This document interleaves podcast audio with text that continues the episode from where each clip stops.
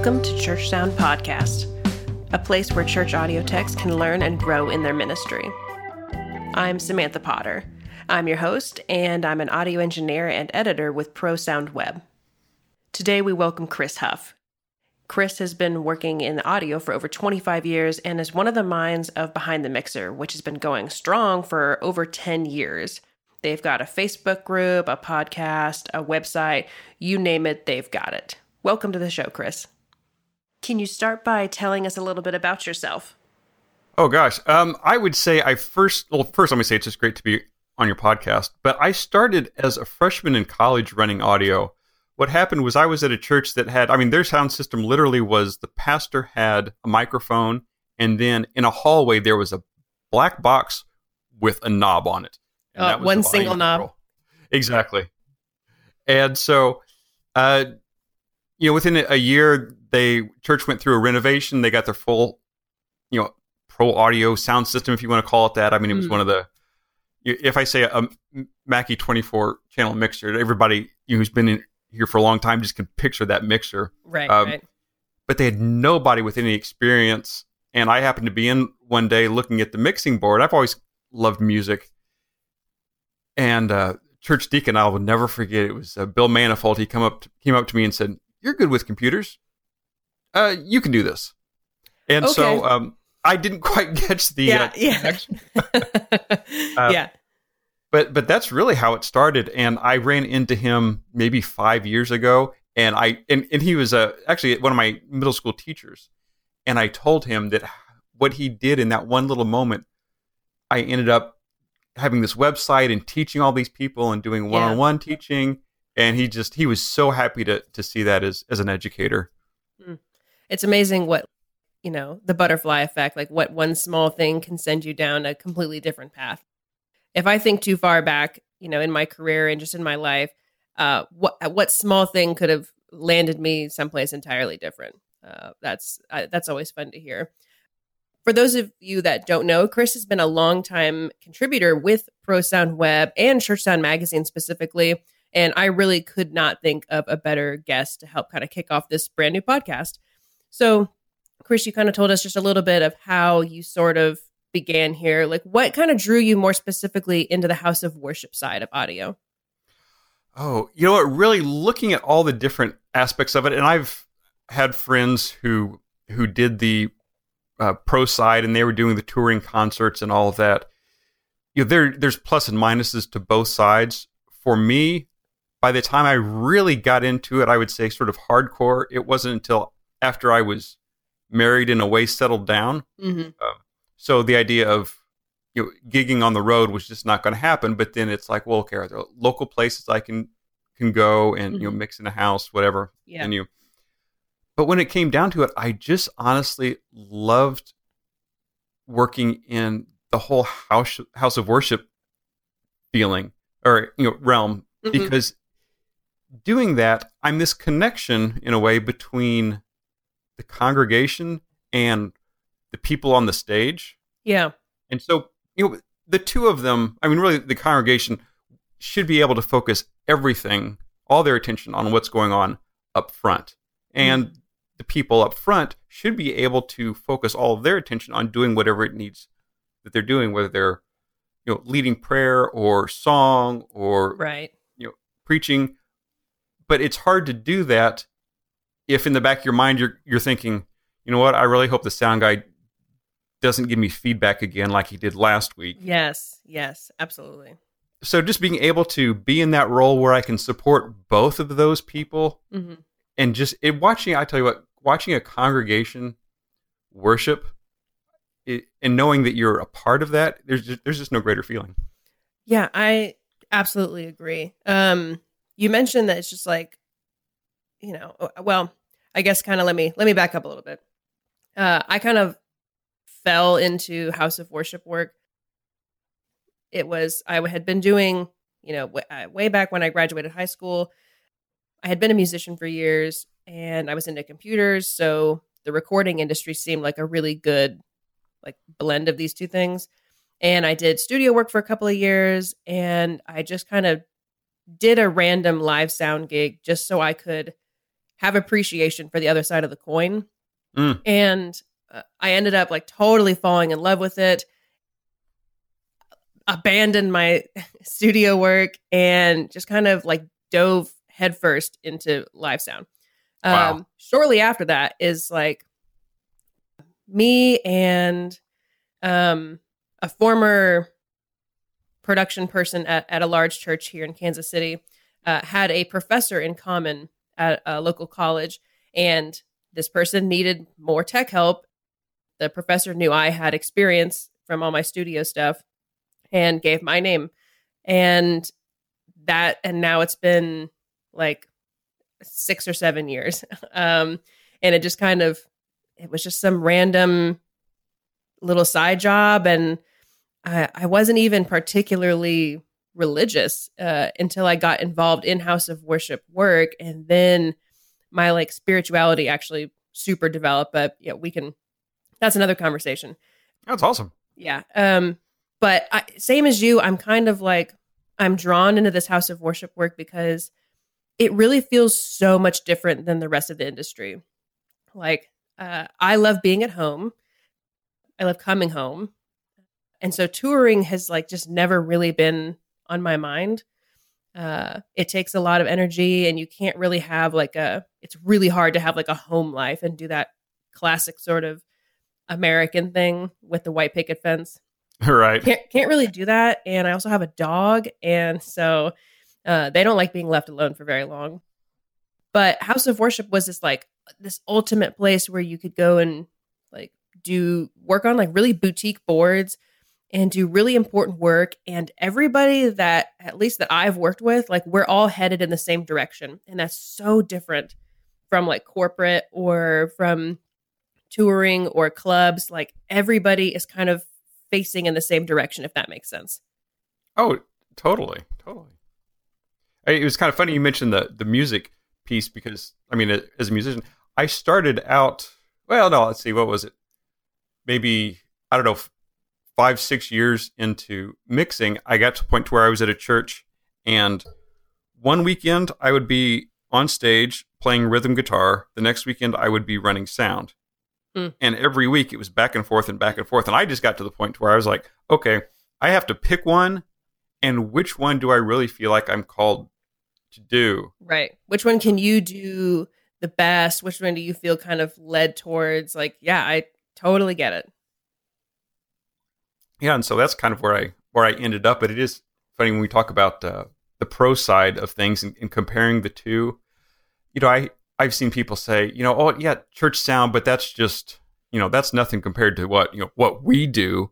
right And it's like, you know what? I'll bet we probably have more high dollar equipment or equal than Mhm. what you do. And guess what? You know, a lot of us are putting out that that same level of quality work.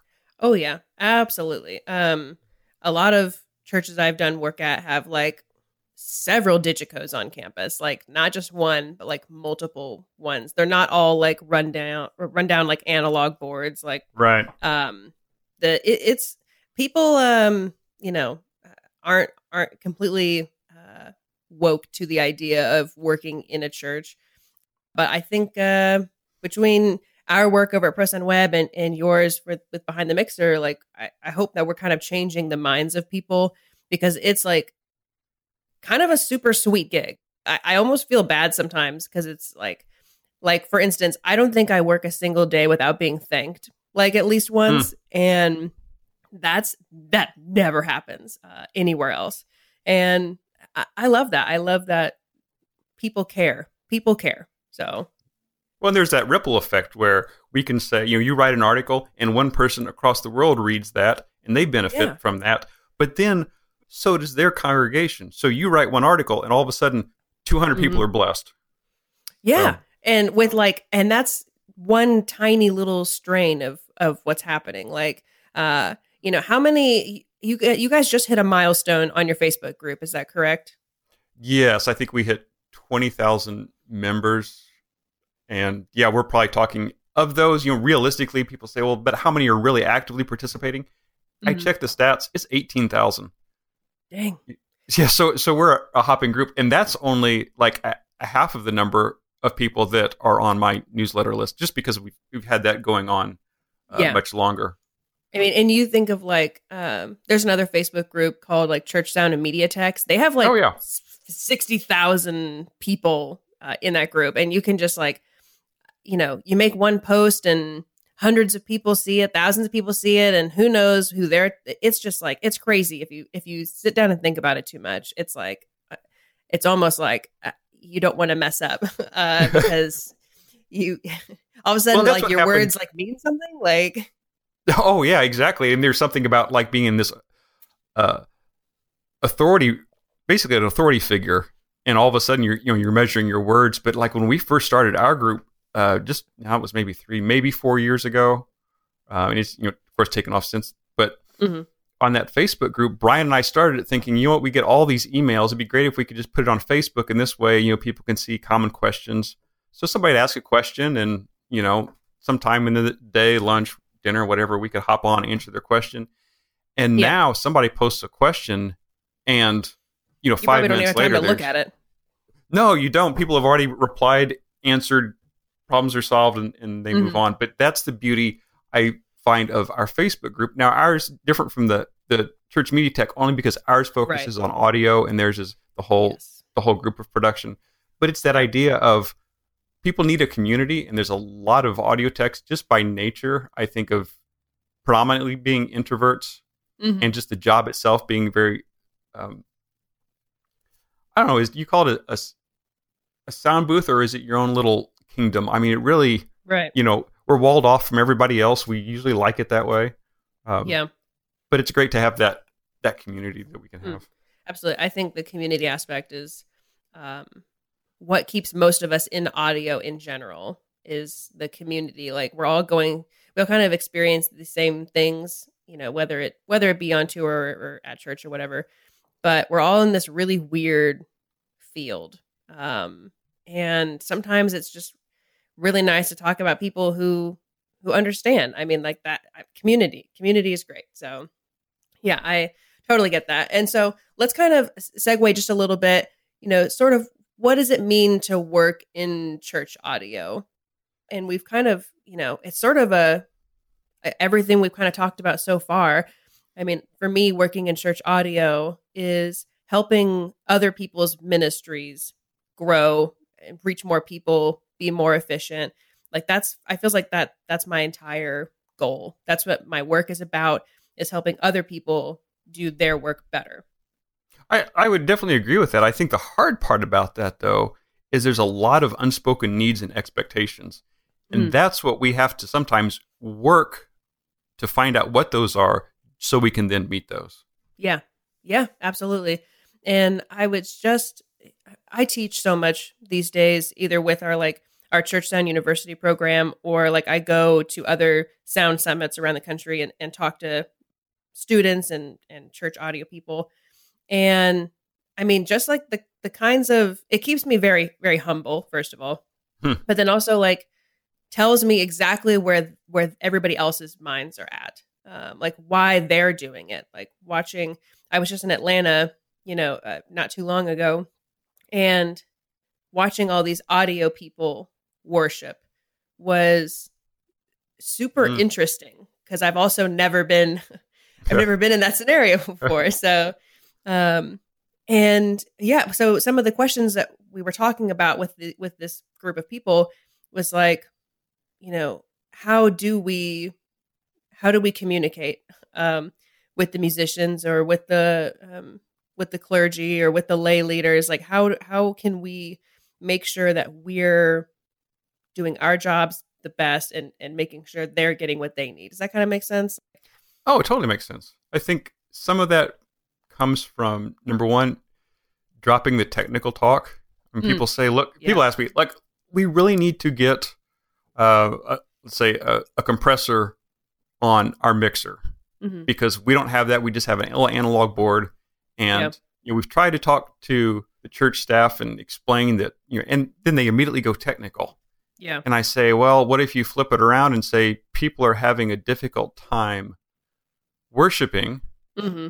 because you know because the vocals are getting too loud right and there's and if we if we buy this piece of equipment, it will help this, and these people can return. It's just looking at things at a different mindset and taking Mhm. off that that that technical hat, if you would. Yeah, uh, and I think that kind of is part of the stigma against church work in uh, for the rest of pro audio is because they think it's like really simple stuff. But from my experience in the last seven years or so, it's been you actually have to know, understand these concepts a lot more because in order to communicate them or teach them to somebody to somebody else, like it, it's an entirely different ball game. Like I've met very talented engineers who like can't explain things on a simple level to save their life. Uh, or I'll go to a church and they'll have had a production company uh, install something, and they're like, "Yeah, they had a guy like show us stuff, but it was ten minutes long and uh, Oh. we didn't catch most of it." And it's like, "Well, yeah, I, I can see why I'm here." Uh, and it's really just like things like, you know, what it what is gain? Every you know, everybody working in the field kind of under like knows what gain is and how to use it, but like go and explain it to somebody in like a sentence or two. That's it's completely different. Right.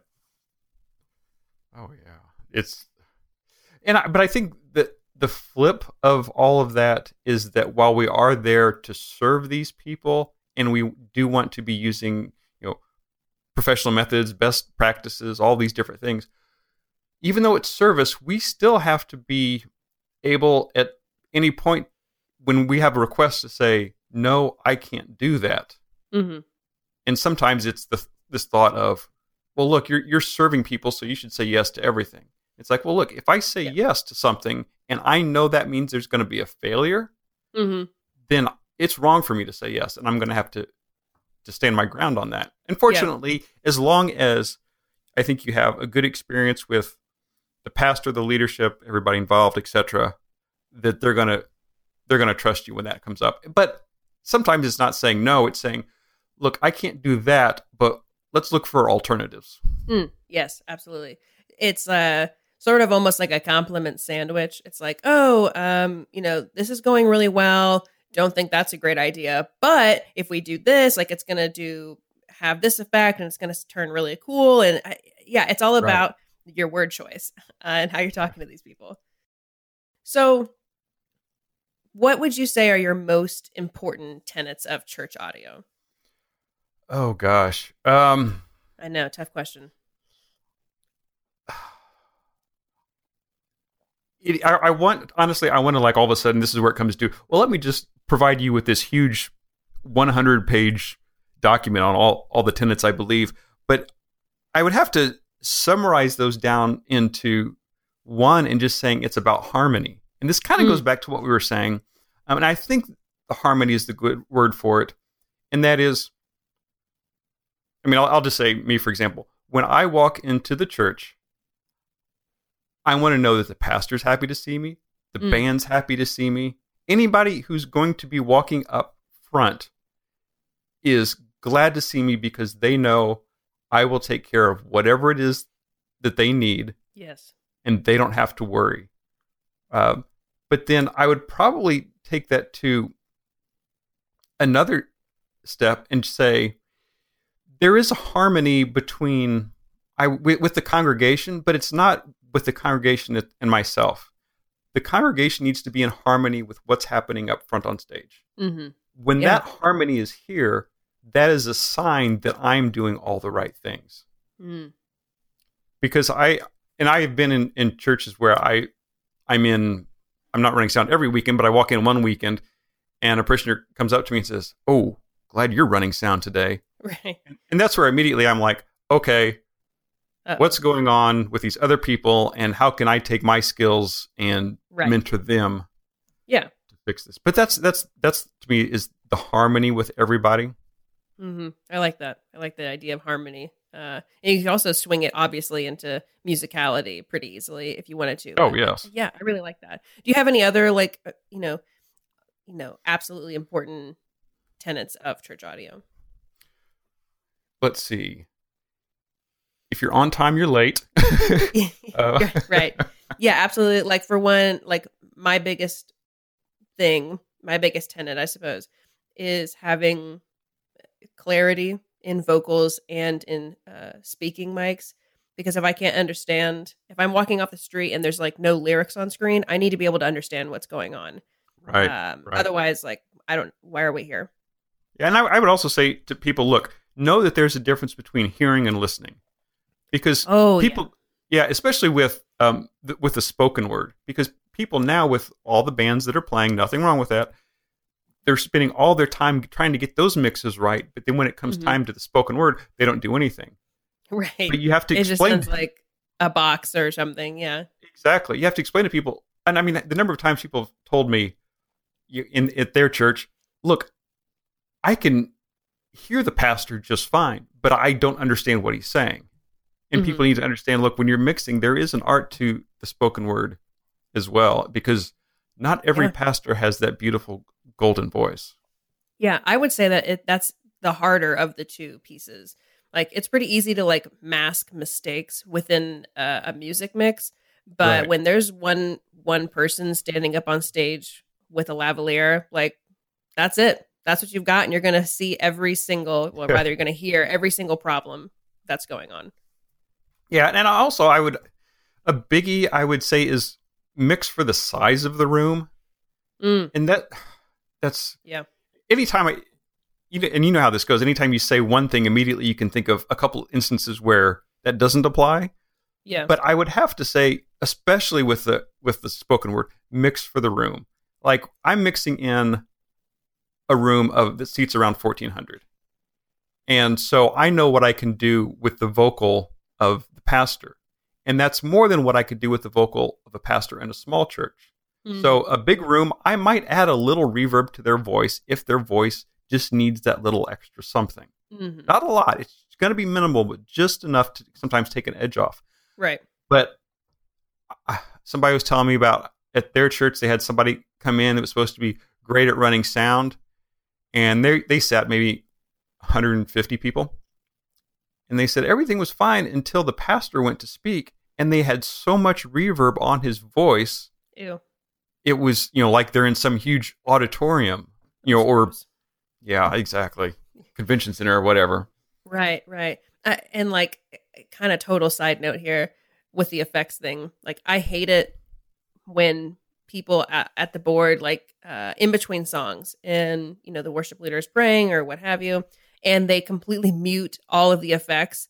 I, it bothers me so much. Mm, Uh, it's like, wow, we were in this beautiful space, and now they're like, it's totally dead. I don't. It's I've never done that, and I never understood why people like chose to do that. I, I definitely fade the effects down, but I never take them Yes. completely out uh, because it feels so like disruptive to me, especially when we're in like the middle of worship and we're trying to let people sort of kind of forget where they're at.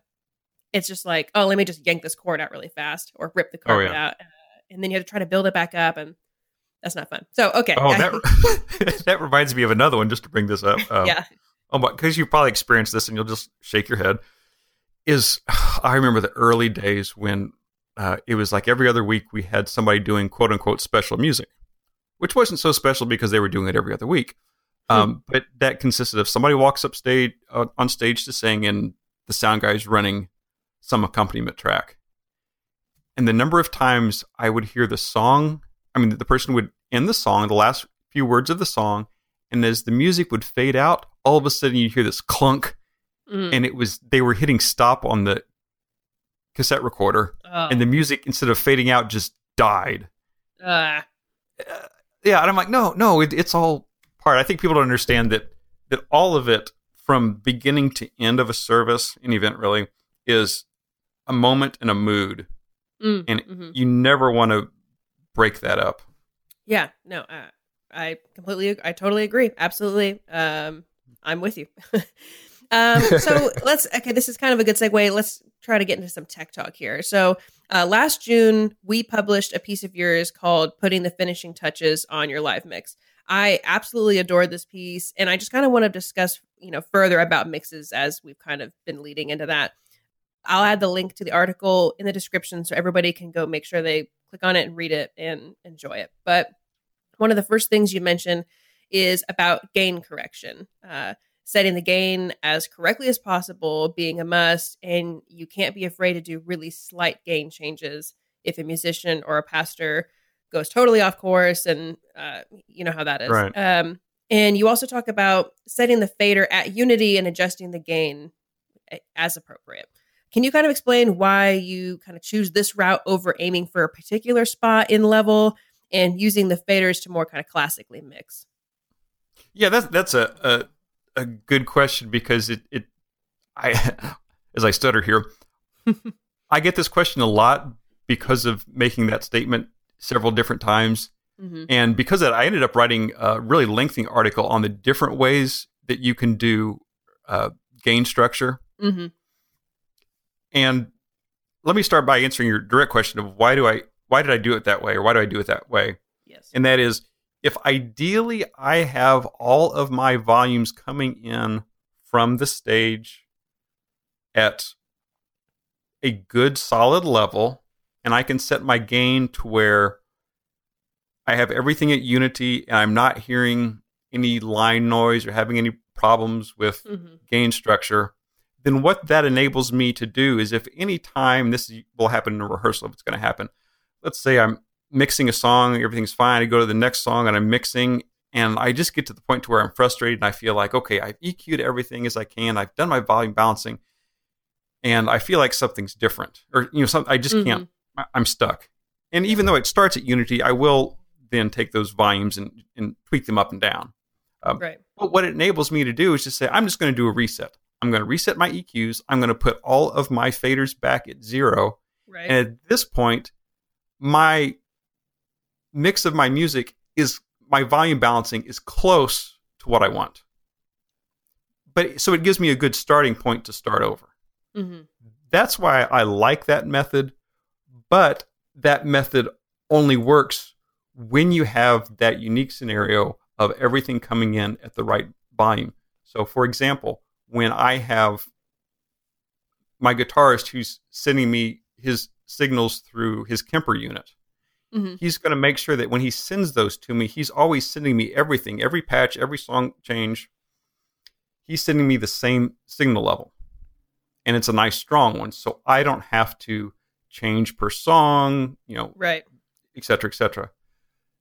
That being said, if I go through and I try to do that, and it's obvious that I'm not getting that signal to noise ratio where I that I want, where I want a very strong signal with very little noise. If I, if I'm not getting that with that unity concept, then I'll go through and I'll say, okay, excuse me, I'll correct the gain to where it's that channel is giving me exactly what I need Mm-hmm. And then in that case, you know, my fader is usually going to be what plus five, minus five, you know, in that right. range, maybe right. a bit more.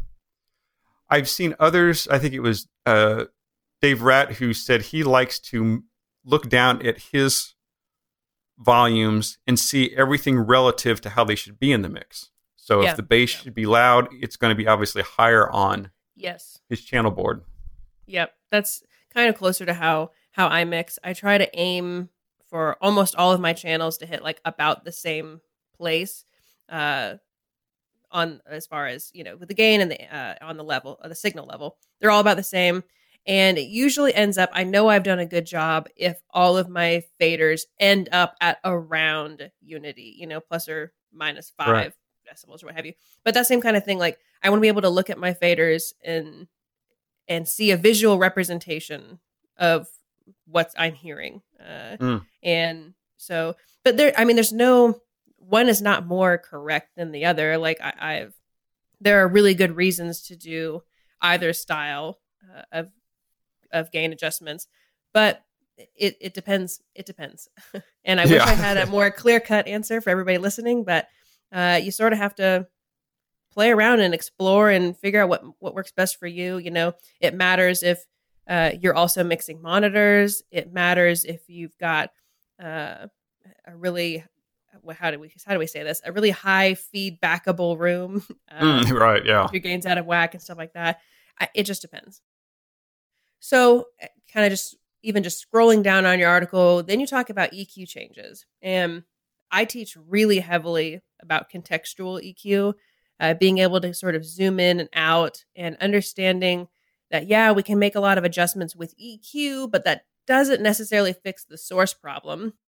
And we also need to understand, you know, if we solo something in our headphones and we can hear it and we can hear a problem, but making adjustments that way isn't going to give us the context with that Right. music is happening in. So we make some changes based on the input itself, the musician, the mic, etc.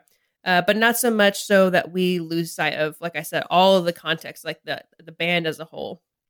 So, in your piece, you discuss boosting and cutting. Uh, do you make these changes as individual inputs or in context? Uh, it's going to be a combination of, of both. Typically, when I'm working on a Wednesday night rehearsal, Mhm.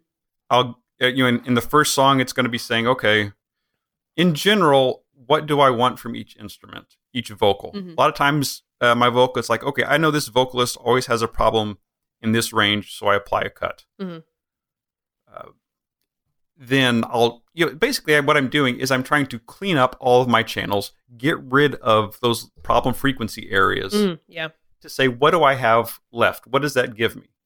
And a lot of times that will give me, let's say, a great vocal Mhm. where wow, if I would have boosted that, I still would have had this other problem. But just by cutting this out, Right.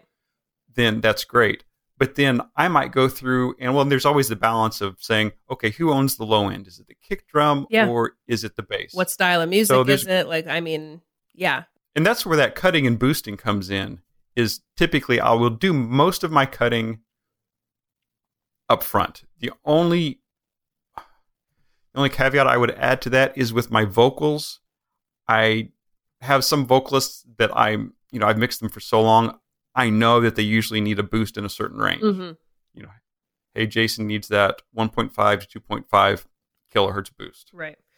Yeah, and uh, you know, I totally understand that. Like a lot of my vocal EQs sort of tend to end up looking the same um, because people have bad mic, you know, mic technique. So it all tends to be like a cut out of that boxiness and things like that. But you know, in general, I'm pretty against boosting EQs. Uh, I, your style is is very similar to mine.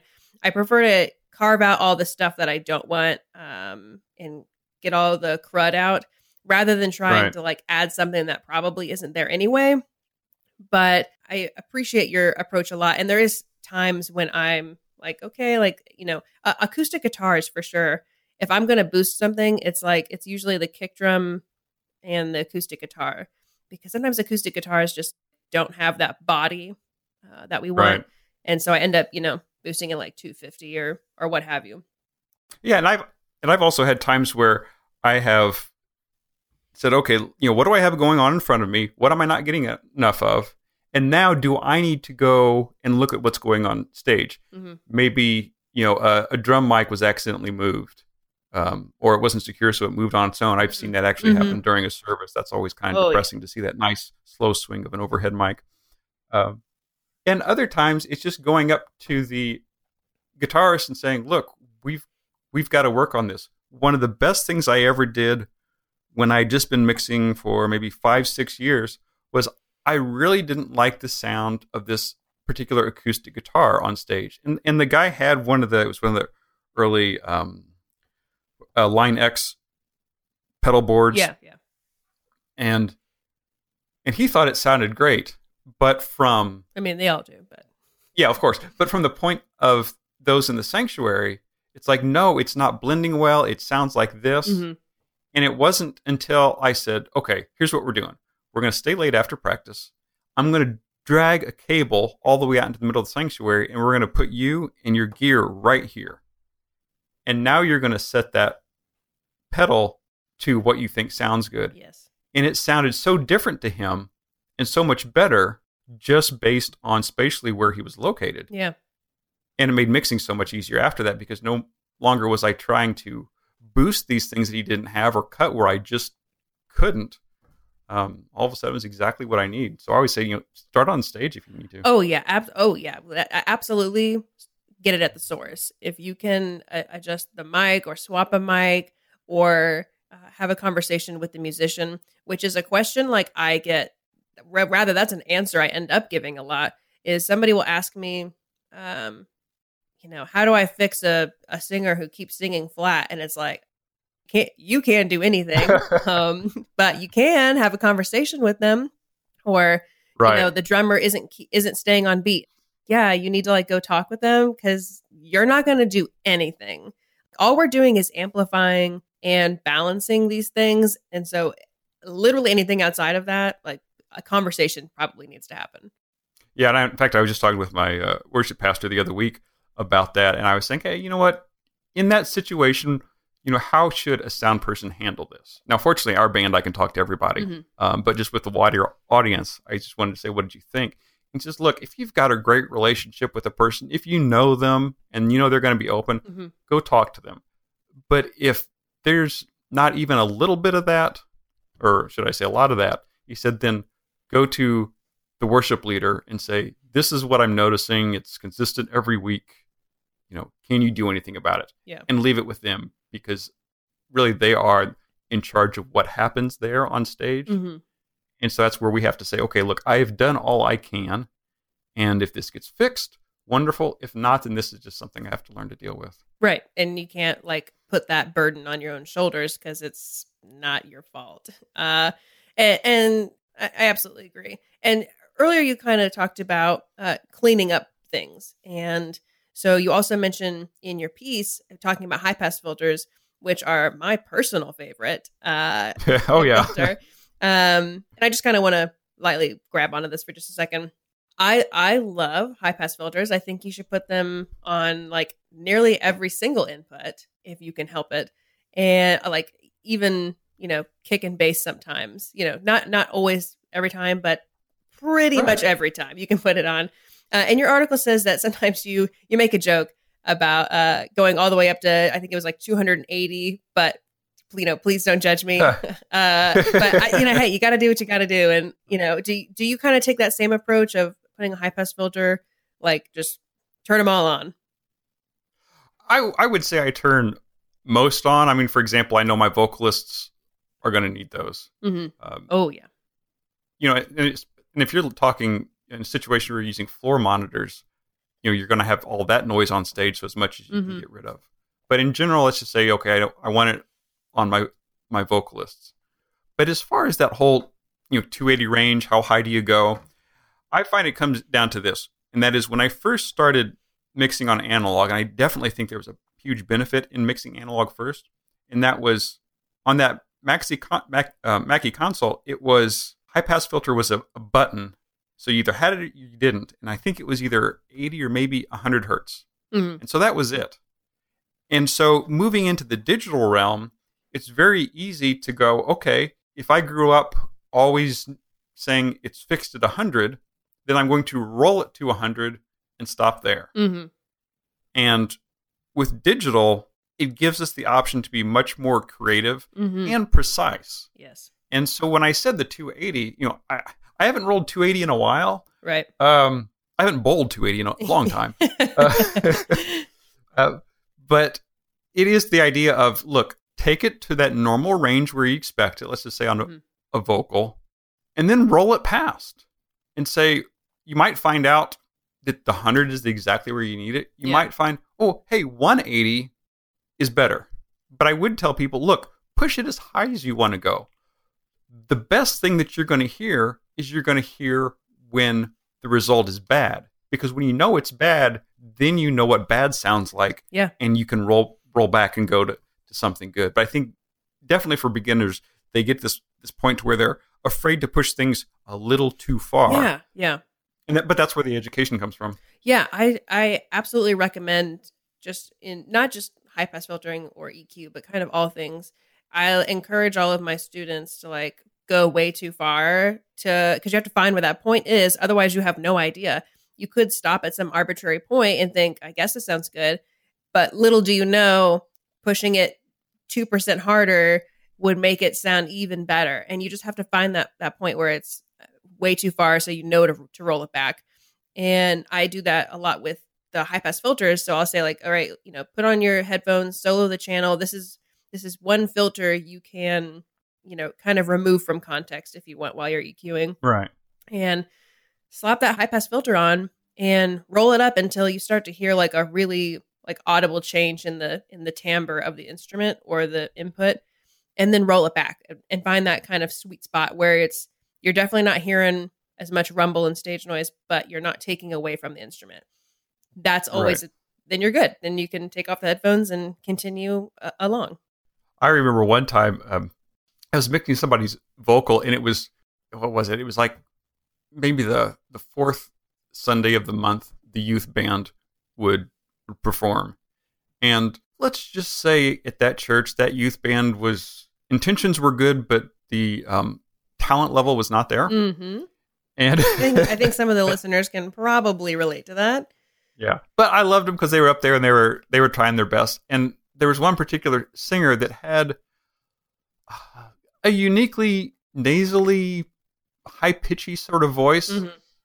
And when I mixed him, I just didn't like where what I was getting, and for some reason, I just I did something with the low end or the low mids, and I just totally knocked out everything mm-hmm. just for fun, just to see what I would get. Yeah. And all of a sudden, it had almost like this telephone effect.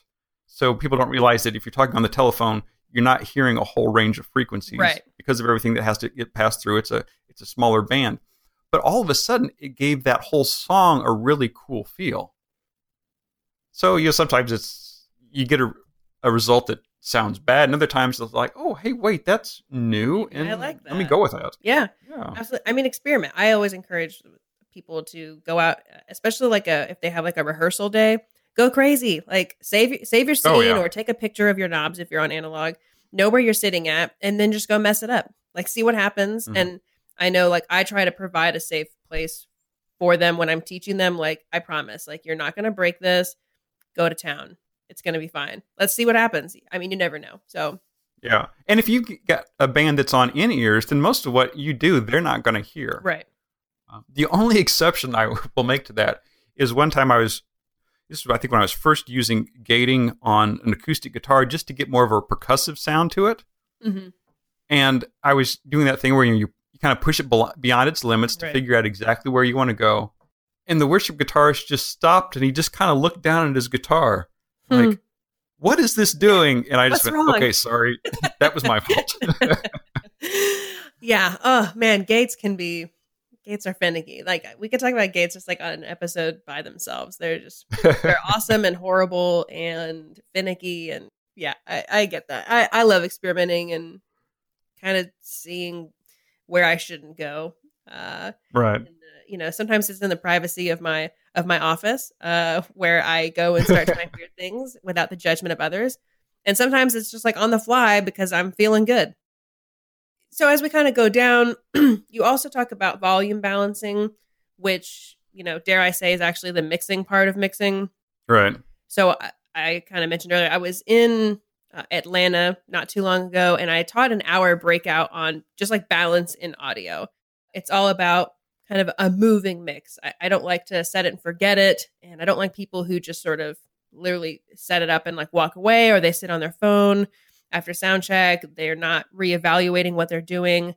And as I said earlier, context is everything. Every mix is different. The musicians are different. The vibe is different. How do you approach balancing your mix? So during rehearsal, during practice, I'm going to try to go for setting my mix pretty solid we have a technical run through, excuse me, just because we do full lighting video. Mm-hmm. So technical run through enables us to make sure our camera shots are good, lighting cues make sense, right. all that's good. So when I check my mix at technical run through, at that point, I shouldn't have to change anything mm-hmm. because I, I know it's pretty much established at this point. Everybody, the vocalists are, have warmed up voices, everybody's good. But I know as soon as people walk into the room, as soon as that congregation fills up those seats, that's going to change yeah. The room acoustics. Mm-hmm. so i know i'm going to have to change things a little bit. But then also i know look if maybe the band's going to play a little different. Maybe people are going to maybe all of a sudden for this song the congregation sings louder because it's an it's an oldie but a goodie that everybody mm-hmm. knows. It's oceans. Exactly. Uh, and and now i have to bring up you know the, the volume of of, of the band, or maybe what I'll decide to do is actually bring down some of the band and let that congregational voice kind of echo out. Mhm. And, and there's because there's this the strength and the power of that. right. So to to me, I tell people, look, mixing is for a moment. Think of the best concert you ever went to. Okay, you know, I don't care if I mean I used to go to Jimmy Buffett concerts all the time, and some were better than others. It was the same band, it was the same everything, but there are so many things that make it different. So when you you're mixing a single service, imagine that service as a single moment, and you want to make that moment as I guess in a way memorable. And th- this is oh, I always I don't want to tangent off here, but this is hmm. kind of where you get into that whole pro versus church audio, and Yeah. people say, well, you know, God's going to meet people if they want to be met or not, and it's like, yeah, but you know what? If you're cranking out feedback, if the music sounds horrible from that's coming out of the mix, people can't just make make that connection as they Right. should. Yeah, absolutely. So, so what I mix, yeah, it's a lot of just trying to to feel the room, see what they're into, and and go from there. So, do you look for anything in particular or listen for anything in particular? And are you kind of listening and moving throughout the service, or do you sort of, uh, you know, I don't know how much, how often your musicians change out, but do you feel like you know them well enough and their music well enough? You said you're there during rehearsals as well, uh, which is super important. Uh, do you feel like you know them that you can anticipate what they're doing and and mix thusly, or do you know where you're headed when you step up to the board? Yes, I always know where I'm headed, and some of that's just from how how tight the band is. It's also from working with the band, even though we have multiple musicians that change out uh, every every couple of weeks or so. I've worked with them all well enough that I know how they play. Um, you know, different drummers play different, so I know how to to work things that way. When it comes down to it, though, so much of it is just it's like feeling the room. Uh, I've talked to people about they're like, oh, I don't know how loud it should be when I mix. And you ask the big question, Mhm. well, how loud is it when you mix? I'm like, no, you can't ask that question Yeah. because it's, there's so many variables that come Oh in. yeah, I said, but for me, I have to know for my particular con- congregation, how do they show that connectedness of music or even connectedness as far as when the pastor is speaking? Mm. You know, there's a difference between leaning in to hear and leaning in to be engaged. yeah. So if I can set my volume based on that, then that's great. Same with the band. For me, in my congregation, I watch how many hands are raised. If if there's none, then I might look at my mix and go, okay, Yeah. what am I missing? Or if there's a, I mean, but at the same time, if there's a lot, it could be what I'm doing, it could be the song, it could be something that's happened that day. It's really just feeling the room. hmm Yeah. I don't think there's there's any good way to to almost like scientifically write down why that is. I mean, you could. It would just be so much work and not worth it at all. So uh, that's that's excellent. Thank you. Uh, so I've got two. I have two kind of final questions for you, uh, and we could easily just like go off on complete tangents with either of these. So, uh, which would be fine. okay. So the first one is, you know, what's the most common mistake that you see church techs make? Oh gosh. That was Um, a surprise question for you. I didn't put that in the outline. no, that, it's again one of those questions of of where do I start? I think I've seen people make the mistake of setting a mix and then just stepping away. hmm I remember being at a, at a event, and the person that was speaking, I could hear the the feedback. It was just right there, right on the Oh, edge. it's like right on the cusp. It's like it's like one particular note or frequency is like hanging on a little bit too long. Like, yeah, I know that Exactly. exact sound. and I look back, and they're just oblivious to it. And my wife has her hand on me, knee, my knee, holding me down. She's just like, "This is not your event. Stay, stay." I'm like, "No, I gotta go. I gotta go." yeah. and so I think part of it is assuming that whatever you set during a practice is going to be good during the event because Mm-hmm. things change. Uh, that's a biggie. I would I'm to have a couple of these my Good, yeah. my top things. One is that don't assume that everybody likes your music style. If you love a lot of bass in how you mix, don't assume that the congregation does also. Mm-hmm. And then I would probably add to that don't think that you can please everybody because there will be people that disagree, that will complain. They'll say it was too loud, but they're going to be complaining because they don't like the style of music. Mm-hmm. They're going to be complaining for other reasons where it's just a matter of you're an easy target. Yeah. Now, when you do get complaints, I mean, there's the whole idea of ask where they're sitting, was it a certain instrument in the mix, et cetera, Mhm. et cetera, because maybe there's some legitimacy to it. Are you related to anybody in the band? Exactly, exactly. Uh, yeah, so it's it's that, and probably the other one is that we've talked about, and that is people hold back because they're afraid to try something, Mm-hmm. and it's like no, experiment, experiment, experiment, push it because you don't know. You know, it could be that great sound that you want is right next door to that terrible sound, Right. and you're afraid Right. you'll hit the terrible sound, but you won't find that one until you find the other. Can't, you might. I mean, you have to find that little gem, that sweet spot. Yeah, exactly. Very cool. Um. Okay. Now you tell me what's your, what's yours? Oh, the, okay. So the most common mistakes I see, uh, definitely them not not pushing themselves enough and not kind of not finding that space. That's a really big one. Um, another one would be, um, not understanding how their uh, signal chain is set up. So they have no idea where their signal path is going.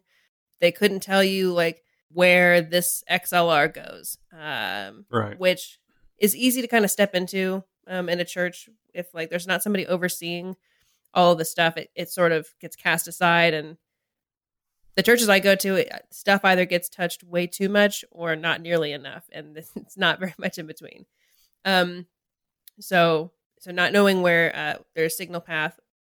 And i guess having like a misunderstanding of what a song should sound like or what a pastor s should sound like like maybe they've never like sat and talked face to face with that pastor. So they have Right. no idea like what where they're going. They have no goal in mind. They don't know they're just sort of kind of wandering around the woods until it sounds okay. Uh instead of saying all right i, I know what this is i know when i'll get there um i may not know the journey but we're going to start moving some pieces and and we'll get there That's an excellent point. Uh, I I tell people that with acoustic guitars. I said you think you're mixing what they're sending you, but first go up and listen to them play on stage. All you gotta do is stand a few feet Mhm. away and listen to the sound that's coming out because that's what they're hearing, what they expect to hear. Right. We're I mean, we're trying to remain as transparent as possible. Just our jobs is, is to amplify uh Right. and balance. And so I don't it's not my job to impart myself uh onto the instruments or the music or whatever.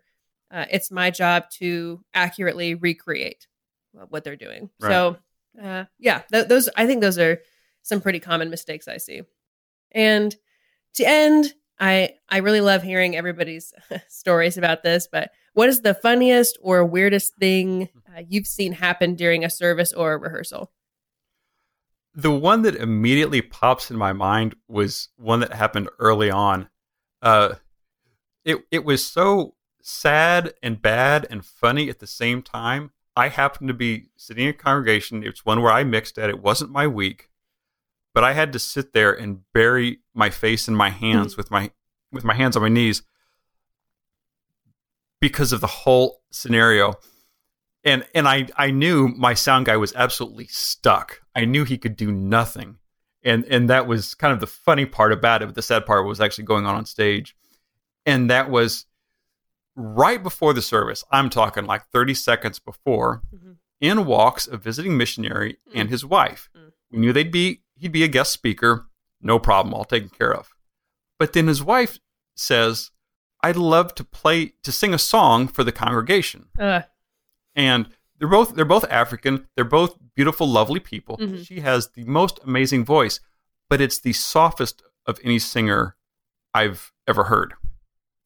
So she says, "Here's the here's the tape. Here's the cassette tape." Ah. He, and he's handed a, a blank cassette tape. So he's got no time to prep with it, no time to check it. uh, I'm getting anxious. she goes up to sing. Okay. So here's what I see I see a woman on stage in her beautiful African garb who appears to be emotionally lip syncing to a very old hymn from the 70s because it wasn't an accompaniment track. The lead vocal was on it Uh, she was thinking that she he'd be able to crank her voice louder yeah. to to overcome that. However, because her voice was so soft, Uh, whenever he would try to kick up the gain, it would feedback. oh no. Oh my. So it's watching that on stage, looking at him in the back of the booth, and just going, "Okay, I I feel bad for her, Yeah. but for him, this is hilarious." yeah. Oh gosh. Oh man. But how about you? I'm sure you've got your stories. Oh. Oh yeah, I do. Um man, I I, I actually didn't even think about this uh prior to asking you. Um All right, I'll let you think a minute, and I'll bring up another one. okay. And that was, I think, one that we've a lot of us have seen is when our drummer goes on in ears, and when they stand up and forget to take the in ears out, and all of a sudden take half the cymbals with them. Oh yeah, yeah. Uh, That's always a fun one. Okay, all right. I did think of one in the 10 seconds you were you were talking. uh okay, so um this was a couple of years ago and a a worship leader was not leading worship at this particular like midweek service, but they were there. They were playing guitar, electric guitar, and somebody else was leading. We had a full band. It was super great. Um, I could tell it was going to go a little sideways because this worship leader was clearly like uh, either very stressed out or Oh. was like trying to like keep a really tight grip on everything instead of just letting everybody do their job. It was like, uh, Oh, no. it was uh, too much, too much controlling. Um, so the music starts, everything's fine. Uh, this worship leader who is playing electric guitar gets so into it, and I don't know if he's jumping up and down to get some of the energy out. That's totally Right. fine. But as he's jumping and kind of like wailing on this guitar, uh, his wireless pack to his guitar slips off of his belt and rips it out of the guitar. So he's jumping up and Oh. down. Everything like the it's this huge pop, like it's and he's oh just- yeah. I don't think he does. He doesn't notice right away. It's just, but there's like, there's no Oh. way the guitar's in his ears anymore. so, uh, and so he just keeps jumping, and we're like in the back, like you know, waving our hands, like, "What's going on? Like, what are you do- like? What what is happening right now?"